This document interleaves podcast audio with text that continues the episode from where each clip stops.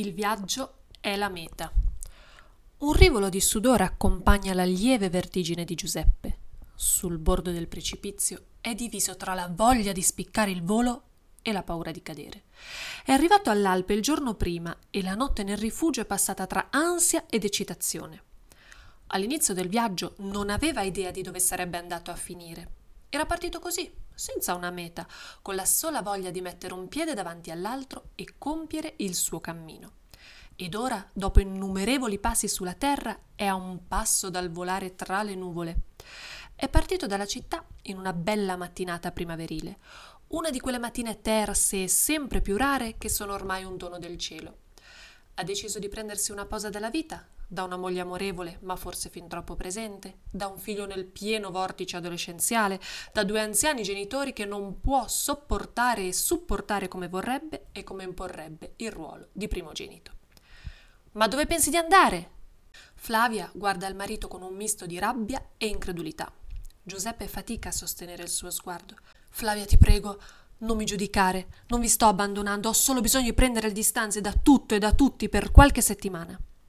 A questo primo confronto erano seguite spiegazioni, minacce, crisi, ma poi il desiderio di Giuseppe era stato digerito. Malamente, ma digerito. E così si è arrivati al giorno della partenza.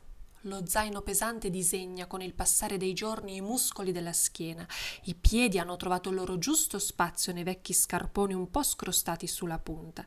Il cervello pian piano si svuota e l'anima si riempie di albe fresche e luminose, di tramonti sfocati e sospesi, di profumi, di suoni, di sensazioni. In definitiva, l'anima si riempie, finalmente, di vita. Giuseppe, libero dalla quotidianità, può mettersi comodo e godersi l'avventura. Oddio, mettersi comodo forse è un'esagerazione, le spalle sono segnate dalle cinghie e la Lucevalgo protesta per il duro trattamento a suon di stilettate lancinanti. La tenda da campeggio è stata presto abbandonata per ripiegare sul solo sacco a pelo. Non che Giuseppe non ci abbia provato, ma evidentemente il montaggio della suddetta non rientra tra le capacità da scrivere nel suo curriculum vitae.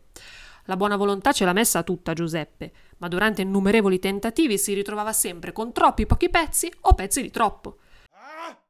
Gli incontri sono casuali lungo la trama del percorso. Camionisti burberi, ma inaspettatamente coltissimi, lo caricano lungo la strada.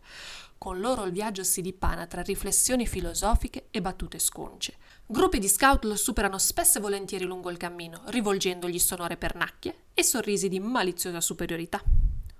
Una sera, già a ridosso dei primi rilievi, si imbatte in una donna che, apparentemente sola, scruta il sottobosco e le radici. I funghi sono come le persone, si nascondono. Solo se hai la pazienza di aspettarli, sbucano fuori, come a volerti raccontare tutta la loro breve esistenza. Giuseppe osserva la bocca che ha pronunciato quelle parole, una bocca seria, ma a suo modo sensuale, sormontata da un naso importante e da due occhi vivaci di un caldo color nocciola. Lo sguardo scende lungo le spalle, coperte da una leggera stoffa a fiori, e poi giù fino al ventre, alle cosce, alle gambe ben tornite. I pensieri si rincorrono e un desiderio di vita fulmineo e tanto più sorprendente abbraccia Giuseppe. Desidera ancora amare, amare fisicamente si intende, ma qualcosa lo blocca, anche se non riesce a dare un nome a questa inaspettata incapacità.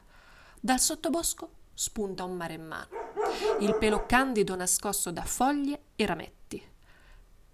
«Artù, Artù, vieni qui!» La donna, protetta dal suo re, si allontana e sparisce dietro la volta del sentiero. L'incontro è stato talmente irreale che Giuseppe sospetta di averlo solo immaginato. Gli incontri passano e con loro i giorni. Le montagne ora sono sotto i piedi e dentro le vene del collo che pulsano per la salita. Il miraggio lontano che vedeva nei primi giorni di cammino è ora diventato reale. Il viaggio si è trasformato in meta. Da lontano appare il rifugio sull'Alpe. Un guardiano, secco e aspro come le rocce circostanti, lo accoglie con un largo sorriso che cozza con il volto spigoloso e i modi spicci. Il sacco a pelo riposa, srotolato sull'ultima brandina disponibile del rifugio. Giuseppe siede alla lunga tavolata imbandita con colori vivaci e scompagnati e piatti che sprigionano in un vapore denso e aromatico la loro genuina sostanzialità. Da tempo il rifugio non vedeva così tanta vita. Tutto merito della manifestazione del giorno dopo, quando istruttori e neofiti scivoleranno abbracciati lungo la rampa di lancio.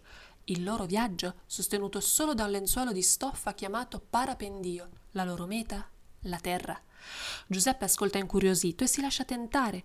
Quale fine migliore al cammino delle ultime settimane? Decollare, spiccare il volo, vibrare sospeso nell'aria per poi tornare alla vera meta, la sua casa e la sua famiglia ritrovata. E così ora è qui, sul bordo del precipizio. Flavia lo sveglia. Ha già aperto le persiane e la luce nebulosa dipinge la trama delle tende sulla parete di fronte. La carrozzina automatica si avvicina al bordo del letto. È ora di alzarsi. Il sollevatore viene calato dall'alto. Flavia da sola non ha la forza. Giuseppe vorrebbe nascondere una lacrima, ma non può. Il solo movimento della testa, unica fuga alla prigione di un corpo immobile, non basta a cancellare il sentiero lucido lungo la guancia. Giuseppe ama la notte e il sonno. È l'unico momento in cui può viaggiare libero. Di giorno, nella vita reale in cui si trova ingabbiato, non ha mai fatto un viaggio così. Non ha mai lasciato la famiglia per partire senza una meta. Il massimo che si è concesso sono state le vacanze estive in riviera con la moglie e il figlio ancora piccolo e poi qualche fine settimana dai nonni. Nulla più. No, decisamente non ha mai fatto un viaggio così. E ora è tardi.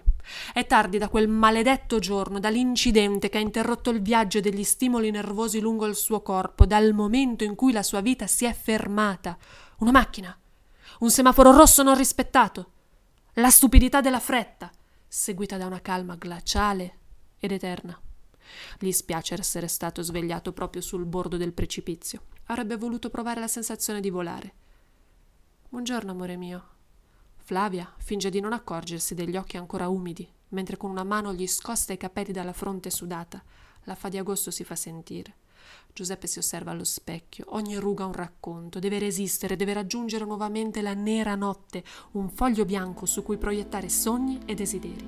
Deve arrivare a sera, sperando di afferrare di nuovo quegli scampoli di vita, sperando di tornare ad una terza giornata primaverile sull'orlo del precipizio, sperando di continuare il viaggio.